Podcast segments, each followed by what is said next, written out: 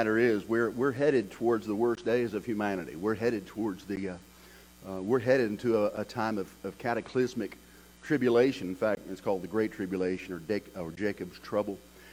Um, things aren't getting any better. Things are getting worse. In fact, I believe that the world is exactly where the Bible said uh, that the world would be at about this time.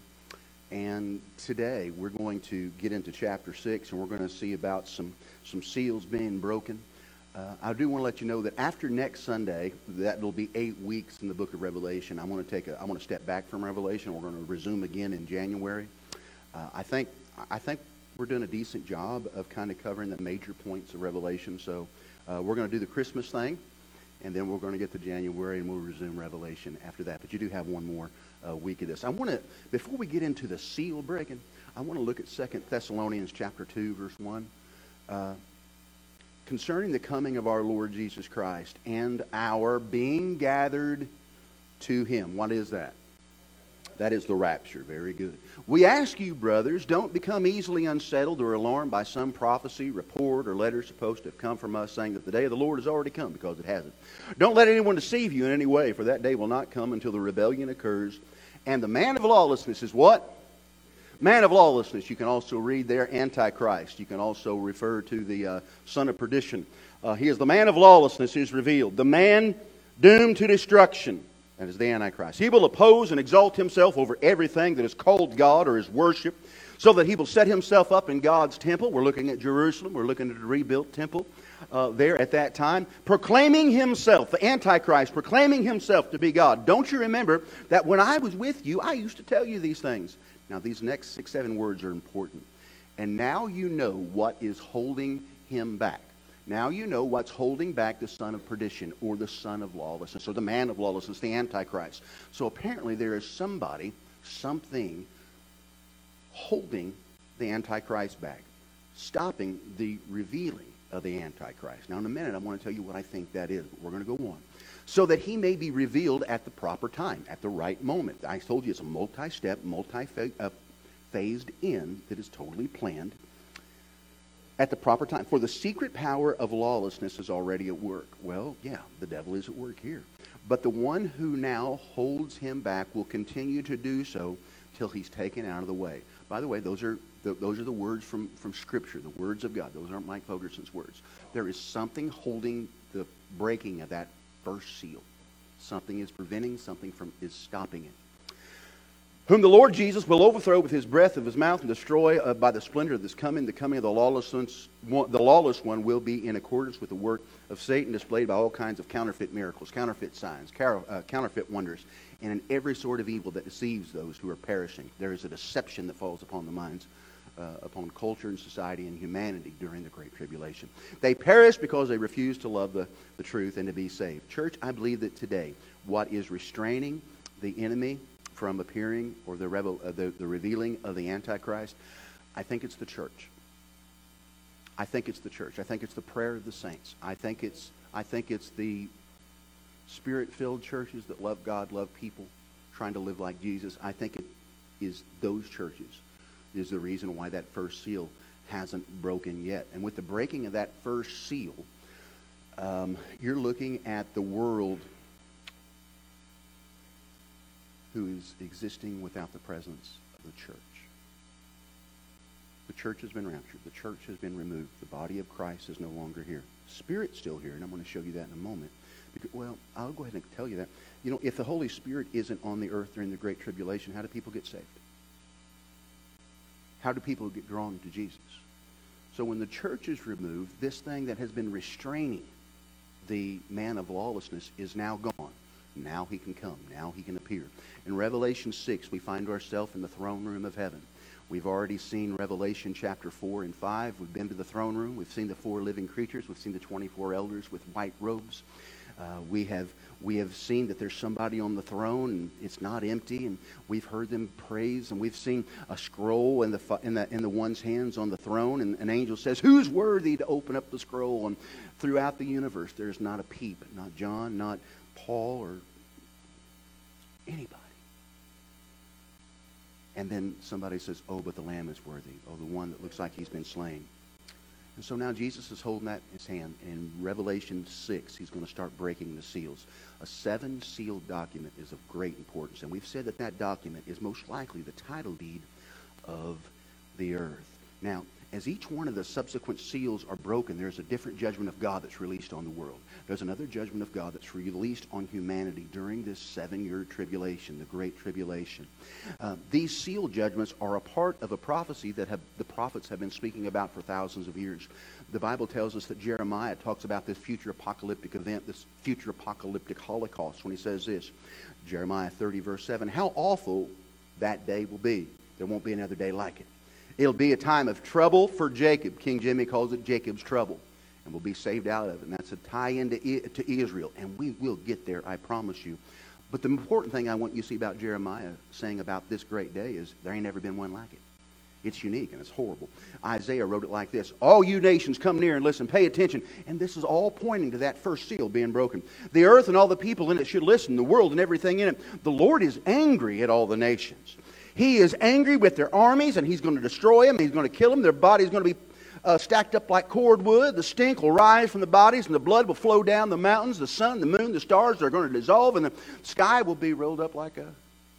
Now, there's an interesting speculation on that we're going to hit on. The stars will fall like dead leaves from a vine and dried up figs from a fig tree. Let's crack the seals. Number one, first seal.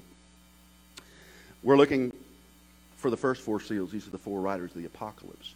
Revelation 6, 1 through 2. I watched as the Lamb opened the first of the seven seals, and then I heard one of the four living creatures say in a loud voice like thunder, Come. And those four living creatures, those were the four that were in front of the throne. Come. I looked, and there before me was a white horse. Its rider held a bow, and he was given a crown. And he doesn't say he earned it, it says he was given a crown. And he rode out to conquer, bent on conquest. Now, the white horse in the Old Testament is typically symbolic of conquest or it's symbolic of battle. War, to a lesser extent, uh, it definitely means attack. There is another white horse in the book of Revelation, Revelation 19, that I do not want you to get this horse confused with. In fact, the book of Revelation, chapter 19, talks about when Jesus comes back on the last day of the tribulation, the last day of Armageddon, and he, uh, he puts the enemy uh, away for a thousand years and establishes his throne for a thousand years. You might say, well, Preach, I've never heard any of that you will. Stay with me as we go into the rest of Revelation. I'm just kind of letting you know what's going on. That's what I think. The Antichrist is revealed. The Antichrist will have a, uh, have a story that resembles some type of a perverted messianic story. The Antichrist will eventually die, be raised up again. We're going to get into all that later. But I want you to know that as this, this, uh, this, this angelic being is released from heaven, he's carrying a bow. Cooner, what good does a bow do without arrows? You might throw your bow at him, but you're not going to do much damage. This man will come as a diplomat, as a peacemaker, somebody who will calm the waters. He will make peace without firing an arrow, without firing a missile, without firing a bullet. He will make a counterfeit peace on the earth. Israel will live in peace in her land around her Arab uh, neighbors. There will be this, this loosely held together time of, of peace in the world, all led by this, this one Antichrist. His armor has been removed. He has no arrows to throw because I've got good news for you. Our Jesus has already taken away his armor.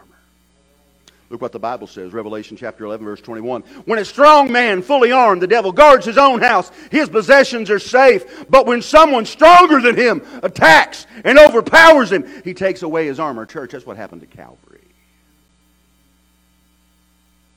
So the armament of the enemy is gone, and God is going to use the Antichrist to release his judgment on the world. The Antichrist arrives as a charismatic, friendly diplomat at the beginning of the Great Tribulation, and the world takes notice, and they fall in love with him, and they kind of exalt him. Y'all, back in the day, the, the great, big, large, tall sailing ships, they would, they would fly underneath friendly flags so other ships could see that they were on the same team, that they were allies, they were friends. Well, there was, that was well known, but also there was a pirate that knew that. His name was Blackbeard, and through 1716 through 1718, he would put friendly flags up on his mast above his sails in the wee mornings of dawn, the hours before dawn. He would get close enough to these ships, and they would think, "Oh, that's a friend. That's that's somebody we can count on. We're going to be okay." As soon as he got close enough, he pulled down them. He pulled down those those flags and put up the pirate flag and whipped their tail. They didn't know it was the enemy until he was on them. Didn't know it was Blackbeard until they were on him because he was underneath the friendly flags. That's how the Antichrist will operate. He will come on the scene. He will operate underneath friendly flags until it's too late. Nobody will even know about it until the right time as he reveals who he is. Church, God is using Satan to accomplish his judgment on humanity. And I'm going to tell you that because I know that today God is on the throne and he's in control. The devil ain't doing this uh, on his own. Uh, the Lord is using him. The second seal, Revelation 6, 3 through 4. When the Lamb opened the second seal, I heard the second living creature say, Hey, come! Then another horse came out, a fiery red one. Its rider was given power to take peace from the earth. Remember what the Antichrist established? A fake peace? This will ruin the peace. It's probably the Ezekiel 38 39 war, to be honest with you, but that's entirely speculation. Then another horse came out of a fiery red one. Its rider was given the power to take peace from the earth and to make men slay each other. That make men slay each other may very well be civil war. Not just this army attacking that army, but man against man, brother against brother, that type of thing. We don't know. To him was given a large sword. The red horse, the red is a color of war. It is a color of blood. It is a color of fire. The red horse will bring violence to the world. The red horse will bring slaughter to the world. Because what has happened is this peace that the Antichrist has set up with the first seal, it will fall apart and all hell will break loose militarily when the Red Rider is released. Now, if you're wondering what the sequence is on that, all I know is that all of these things take place in the Great Tribulation, and I believe these first four take place uh, probably within the first three and a half years, but I, I don't know. Truth is, we don't know. So this world peace turns into a world conflict. This is the story behind Jacob's trouble. This is the story behind the Great Tribulation. Starts off peaceful, and then, man, it doesn't take long, and that shoe drops. The power that these writers operate in, they are operating, church, under a they are operating to do the devil's bidding but this is the amazing thing what the devil thinks is his last assault on humanity god is going to use that as his judgment God will use that to, to, to bring a humanity back to his side. Church, I'm, I'm going to say this, and I struggled with this when I wrote it, and I think I'm still struggling with it, but I, but I want to share it with you. If I'm wrong, I'm wrong. In Scripture, we're shown that many times God gives his angels assignments of judgment. Sodom and Gomorrah, and different places like that. He just releases them to do judgment. He releases them uh, to take care of, of evil man. Um, but I want you to understand something. God is never an instrument of evil. God is never an instrument of evil. Joseph, one of the most iconic patriarchs of the entire Old Testament. He's a young buck. He has this wonderful dream. His brothers don't think it's a wonderful dream. In fact, they get mad at him. But somehow, God, God uses him to save his entire family. And all this evil happened to Joseph, and, and either, you know, if I was Joseph, I would say, I would doubt God. I would question God, and, or I would be disappointed with God. But he wasn't. This is what Joseph understood. All this evil is happening to him, but this is something he understood. Even though the evil is happening to him, he knew that God wasn't evil, but God would use it for his glory. The Bible says in Genesis 50, verse 20, You intended to harm me, brothers, but God intended it for good to accomplish what is now being done. Church, when we see the unfolding of these seals and the breaking of the seals, the Antichrist and the red horse, what we're seeing is this evil is being done, but God will intend it for good. And God will allow evil to bring judgment. Preach, help me understand this a little bit better. Okay, but I'm going to have to make it real simple because I'm real simple. Anybody ever see Shawshank Redemption, or y'all just too holy to see a movie like that? All right. Well, I did. 1994, Shawshank Redemption. Uh, was a story about Andy Dufresne. He was a man who was uh, he was convicted, uh, wrongly convicted for killing his wife. Goes into Shawshank prison for about 30 years. Winds up tunneling out through uh, through the sewer pipes underneath the prison. And when he gets uh, the next morning, uh, the the narrative has read his best buddy, talking about Andy Dufresne. And this is what uh, Red said. He said, Andy Dufresne, the man who crawled through 500 yards of sewer and came out clean the other end. Now, of course, Red was speaking metaphorically. But, church, I want you to understand something. When the Great Tribulation happens and literally all hell is breaking loose on this planet, war and famine and pestilence, I want you to understand something. Your God stays holy. Your God stays without blemish. Your God stays righteous. The Bible tells us this in the book of Genesis, I'm sorry, in the book of James 1:13, for God cannot be tempted by evil. Church, although the world will be enraptured with evil, I want you to understand something. Our God will walk through the other side totally clean. The third seal. Revelation 6, 5 through 6. When the Lamb opened the third seal, I heard a third living creature say, Come! I looked, and there before me was a black horse. Its rider was holding a pair of scales in the hand. Then I heard what sounded like a voice among the four living creatures saying, A quart of wheat for a day's wages, and three quarts of barley for a day's wages, and do not damage the oil and wine. Well, that whole don't damage the oil and wine. I've got an interesting thought for that, but I'm, I'm going to come back to it. Black in Scripture is a color of mourning. Even today, the uh, Orthodox Jews will wear black because they're mourning the destruction of the temple still 2,000 years later. Black is a color of mourning. Black is a color of, of famine. Church, when we're looking at this time, there have been wars, there have been riots, there have been military operations, weapons of mass destruction have been used. This isn't a, this isn't a plague of rainbows and marshmallows. Man, this is hardcore stuff. People are dying. So you've got, you've got billions of people dying, but I, I don't want you to forget this. What happened before the first seal was broke? The rapture. How many people you think are going to be missing then? I hope a bunch. I hope a bunch.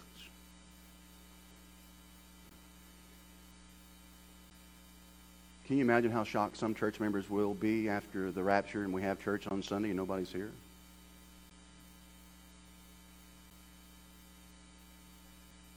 Hmm. So the world is missing billions of people due to war, famine, and pestilence and starvation. God knows how many people have left in the rapture. And so the population of the world is down. There's not as many farmers. There's not as many truck drivers. There's not as many workers. There's not as many people. So there's not enough food. There's not enough workers to get the food from the fields to the table. There's not as many doctors, so your health care is going to be uh, horrible. Know, the world's not going to be good at this particular point. It's going to be tough. Question. We're living through COVID. How many times you went to the grocery shelf and you look and said, man, am I in China? Because there's nothing on the shelf. You go out try to buy chili magic to make chili. You may or you may not get it. I just said, well, preacher, what's the big deal about that? You're not be able to buy your favorite brands right now. And we're in COVID, not the Great Tribulation. So what we're going through right now, cousin, it's nothing compared to what they're going to go through there. There won't be any food on the shelf. People will starve. They'll die. They won't stay healthy. There'll be a pandemic. There will be an epidemic. Man, people are dying left and right. That's why this horse is bringing all this stuff, man. Um, y'all, it's not going to be good. And that, that whole line, a quart of wheat for a day's wages and three quarts of barley for a day's wages. Y'all, everybody's got to eat bread, whether you're the president or whether you're from Podunk. Yeah, everybody's got to eat bread. And that's what that represents. But that next thing in there, make sure you don't spill the oil and wine. Now, this is a neat thought, and it's purely speculation, but it resonates in my spirit. It may or may not be, but this is just what I think. There will be a time in this planet when the great tribulation is happening where the working man will have it so bad he won't be able to eat. Can't have any barley, can't have any wheat, can't have any bread. But the rich man who has all the barley and all the wheat, don't you worry about him because he's going to keep everything he's got. He's going to have all the oil and all the wine. Church, you ever lived in a time where the rich get richer and the poor get poorer? We ain't seen nothing yet.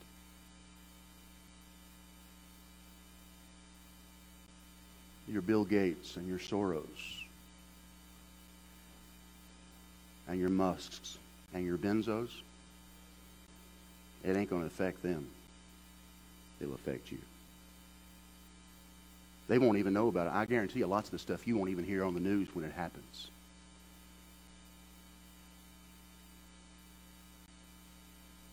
Making y'all feel good today, ain't I? I ain't going to be there.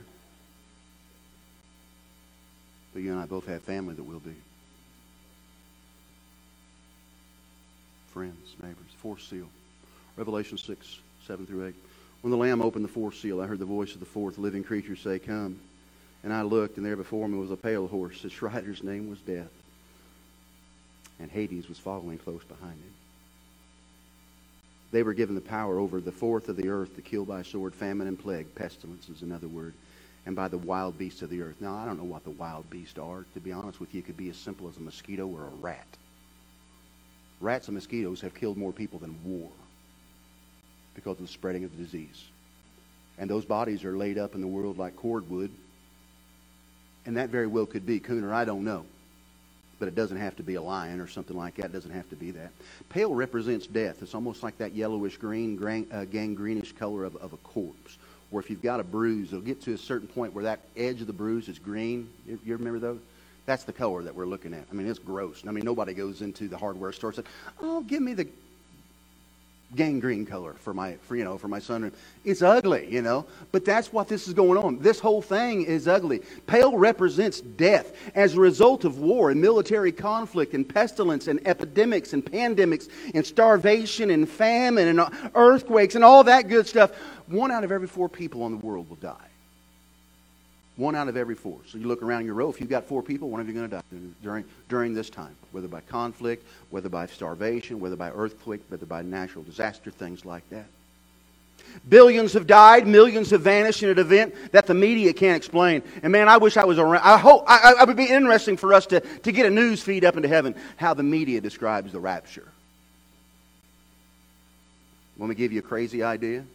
How much, how much you heard about UFOs last year? I don't know. I guarantee you they won't say it's Jesus. I'm going to show you that in a minute. Y'all okay?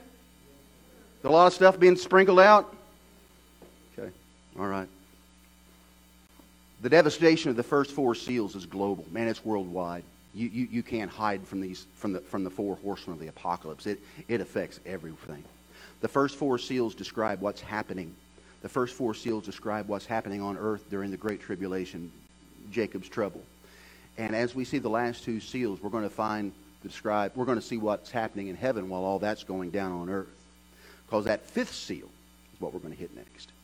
When he opened the fifth seal, I didn't see what was going on down there. I saw under the altar of souls of those who've been slain. Slain, by the way, literally means slaughtered, murdered, or this powerful word means butchered. They've been butchered because of the Word of God and the testimony that they had maintained. Church, during the, during, during the tribulation, there will be people who get saved. And if you get saved, you will get your head cut off if you're not hiding. I told you they're going to be killing people in Ava. They're going to be killing people in Angola. This is going to be not a localized thing, it will be a globalized thing.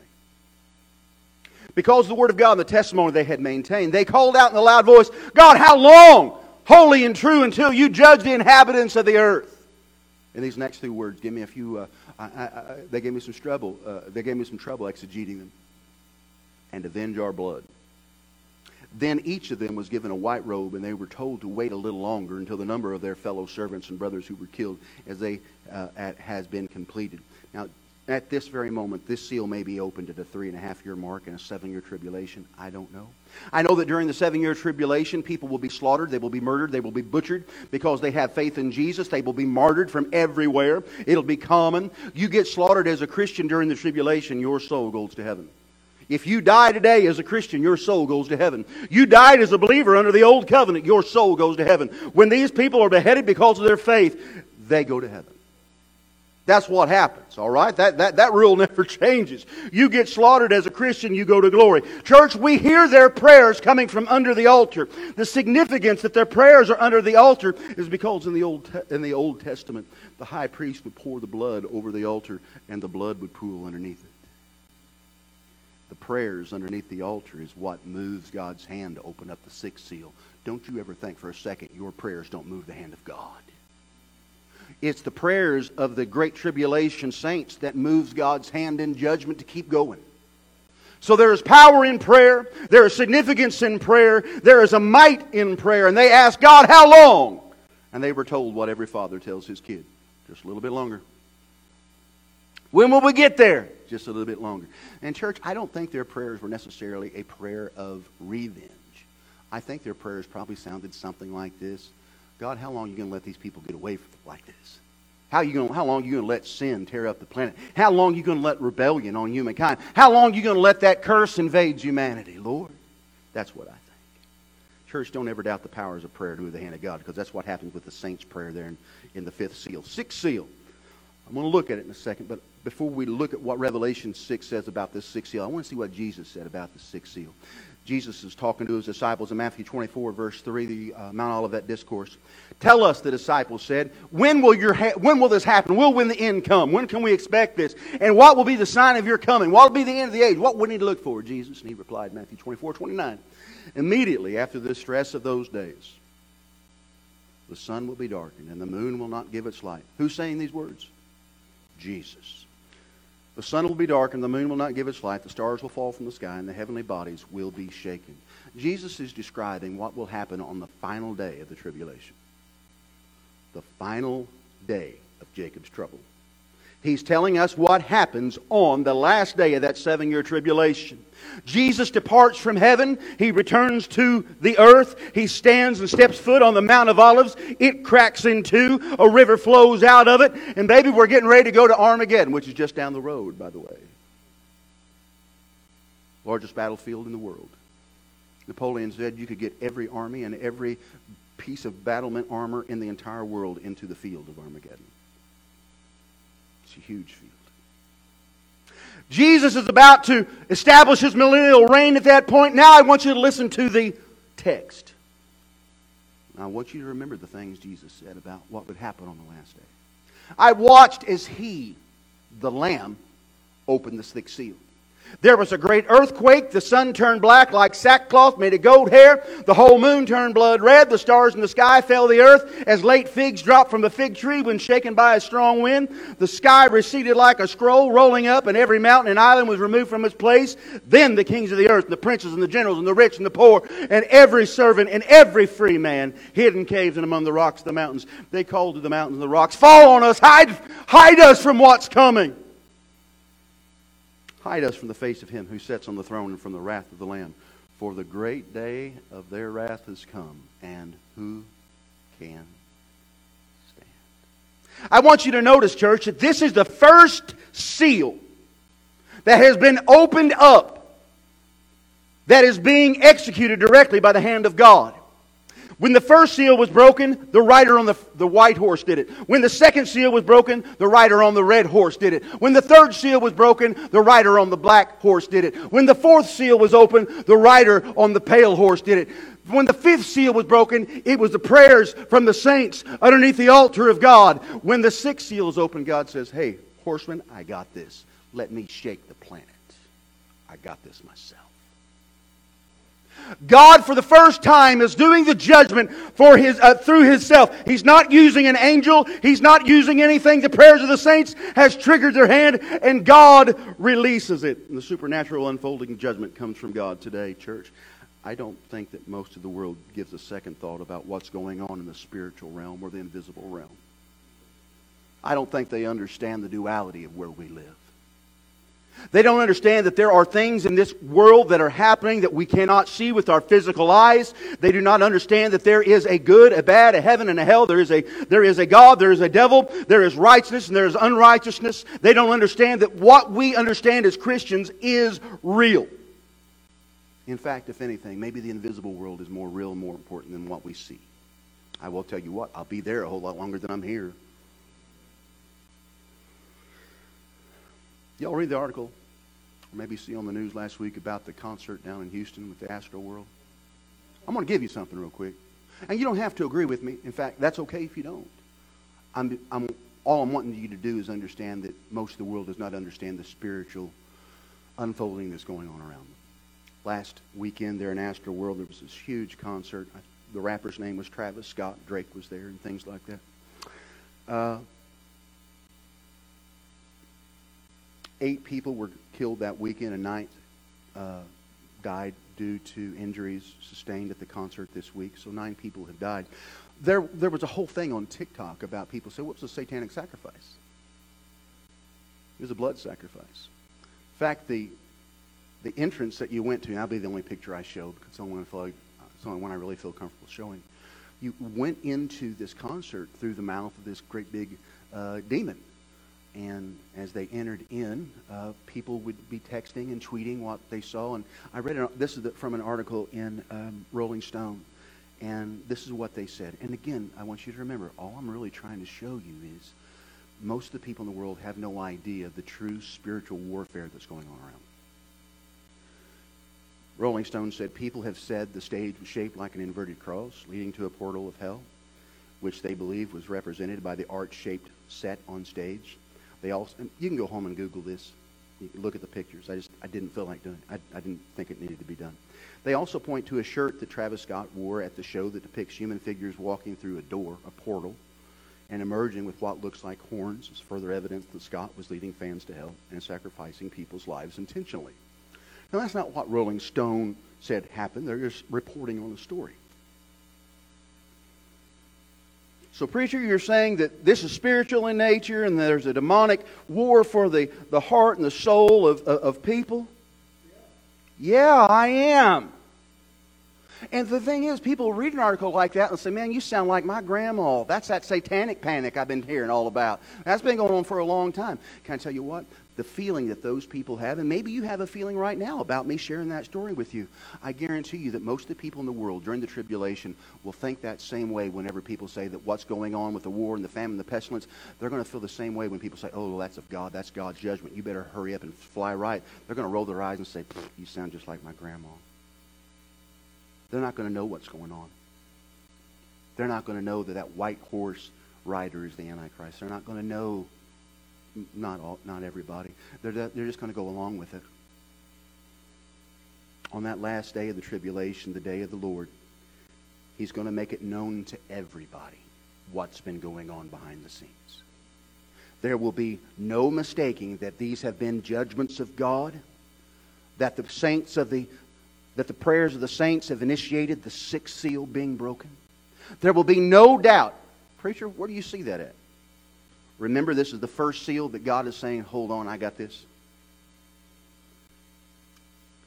The sky receded like a scroll, rolling up, and every mountain and every island was removed from its place. Church, I'm going to tell you what I think that means on that last day of the tribulation, there will not be an excuse to say, Oh, I didn't know this was of God. I didn't know this was the devil manipulating the world. I didn't know this was deception. God is saying, on that last day, there will be no doubt what's been going on behind the scenes. I will give full disclosure. The sky will open up like a scroll, and you'll see everything that's been sent. And I think just as equally as important, you're going to see everything that the devil has been doing from below. We're not going to sound like their grandma then. Then we're going to sound like God. This is what's going on. This is what's happened. Church, I want to end with the same question. I want to end with the same question that chapter 6 does. Who can stand? The Bible says no king, no prince, no general, no rich, mighty, slave, free, nobody can stand. But I will tell you this. The only people that are going to be able to stand in the end will be those who've been redeemed by the blood of the Lamb. That'll be it. There will be no others. You know, when I was a kid, I would I didn't know what it really meant to be redeemed. I didn't know what it meant, but, but I did know that whenever I took a Pepsi bottle to Gergendy's grocery store in Odin, Chris Gergendy would give me 25 cents of Pepsi's money when I would take that bottle. Man, we'd spend all summer long looking in ditches and things like that. 25 cents was a lot of money. Now, some of y'all grew up in a time where you, were, you, got redeem, uh, you could redeem your bottles for a nickel. We got in on the 25 cents. I didn't know what it meant. I just knew that when I took that Pepsi bottle to Chris Gergendy, he would give me 25 cents. But, but what he was doing, I didn't know that Pepsi was going to pay him back. See, what he was paying me was Pepsi's money. The bottle I had had Pepsi on it. It belonged to Pepsi. I bought it from them, but when I brought it back in, they redeemed it back. Church, it never, I could never redeem something I never owned. I could buy it, but I couldn't redeem it. Pepsi redeem back that bottle. It was theirs originally. You know how much Coke would have paid me for a, for a Pepsi bottle? Tried that, didn't work. And you know how much Pepsi would pay me for a Coke bottle? Nothing. They didn't own it, it wasn't theirs. Only those who will stand will be those who've been redeemed by the blood of the Lamb. Church, the redeemed of the Lord have always belonged to the Lord. Look what the Bible says in John 17, the same gospel that was written by the writer of Revelation. The redeemed of the Lord will always were always His. I showed what you were like to those who gave me from the world. They belonged to you. They were your bottles, and you gave them to me. The redeemed belonged to God. They were always God's. You cannot go and redeem a thing that does not belong to you. God redeemed those people who belong to Him. You can buy it, but you can't redeem it, church. God, you've belonged to God since the foundation of the world. He knew who you were. Now that which belonged originally to God, once we sinned, we become indebted to sin. Sin took us off the market. We've sinned, become under the course of the law, and though God still held to us, sin had a claim on us. Christ came, He saw us in our condition, and He knew that we were His own. He knew, for the lack of a, a better way, just He saw the Pepsi on our bottle. Well, that's mine. What, what, what do I have to do to get that back? He asked, Was there a way to pay to redeem us back to restore ownership? And the thing is, it was his heart's blood. It was his life's blood. He himself was the price paid for redemption for us to belong back to God. There will be those who stand, but only those who've been redeemed. He paid the price and redeemed them. And, church, today, we can sing that song in Revelation 5 9. By your blood, you ransomed us. By your blood, you redeemed us. Pepsi bought it for 25 cents a bottle. Jesus paid for you with his blood, with his life. Who can stand? Only those redeemed by the blood of the Lamb. You know, hearing about the blood is gruesome to some people. It's horrific. It's grotesque. It's ugly. But I want you to tell, I want you to know this. Church, heaven is okay with the blood. Heaven never gets tired singing about the power of the blood. C.H. Spurgeon wrote this. He said, I heard a man the other day say a certain minister, Oh, we want another minister. We're tired of this man. We want another minister. We're tired of this man. He's always talking so much about the blood. It's what Spurgeon goes on to say. In that last day, it'll be God who's tired of that man who made that speech. Heaven never gets tired about the blood because they know the price that was paid to redeem us. It's only the blood of the Lamb that was slain by which we are saved. Church, last week the Lamb took the scroll, and with the seven seals, we found out, Worthy are you. Yes, beloved, he's worthy of all the praise and glory and honor that we can give him. He's worthy to be called equal with God because he himself is God, very God of very God. And no one can sing, Worthy are you, unless they have called Jesus God. Profess him as Lord. Profess Him as Savior. No one will ever sing that without it, and you won't sing it without it. Every head bowed and every eye closed. Church today, do you believe that Jesus is worthy to be equal with God because He Himself is God, very God a very God? Church, do you believe today that you're a sinner, that you have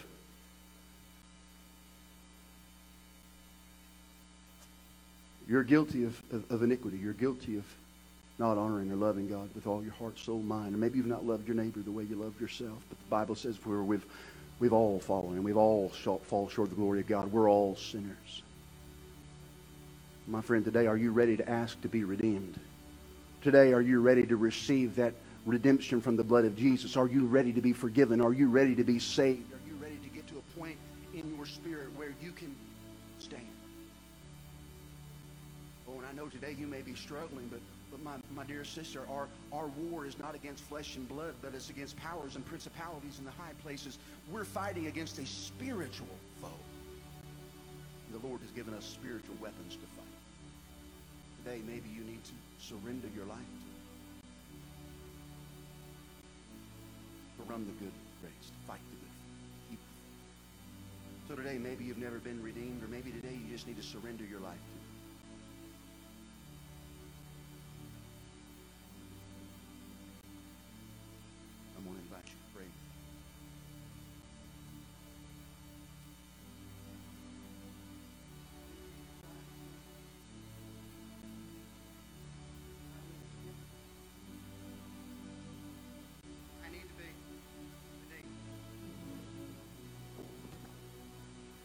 And Lord, today, I confess you as my God. I profess you as my Savior.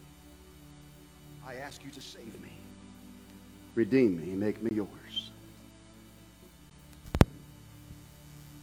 Thank you for saving me. Thank you for loving me. Thank you for dying in my place. I surrender my life to you now. And it's in Jesus' name. Church said, Amen. Church, if you'd be in heaven tonight, because today, either your time was up, or the Lord blew the trumpet. Aren't you glad to know that you know the Lamb? I mean, if this was our last day here today, aren't you glad that you know the Lamb? And the Lamb is not afraid to call you brother. He's not afraid to call you sister. He's not, a, he's not ashamed to call you his. And because of him, we have no reason to fear the coming great. Because of him, we have no reason to even fear run-of-the-mill tribulation that happens on our life on the reg. So if you'd be in heaven tonight, either because your time was up before the trumpet of God blew, aren't you glad that you can worship the Lord right now, the one who saved you?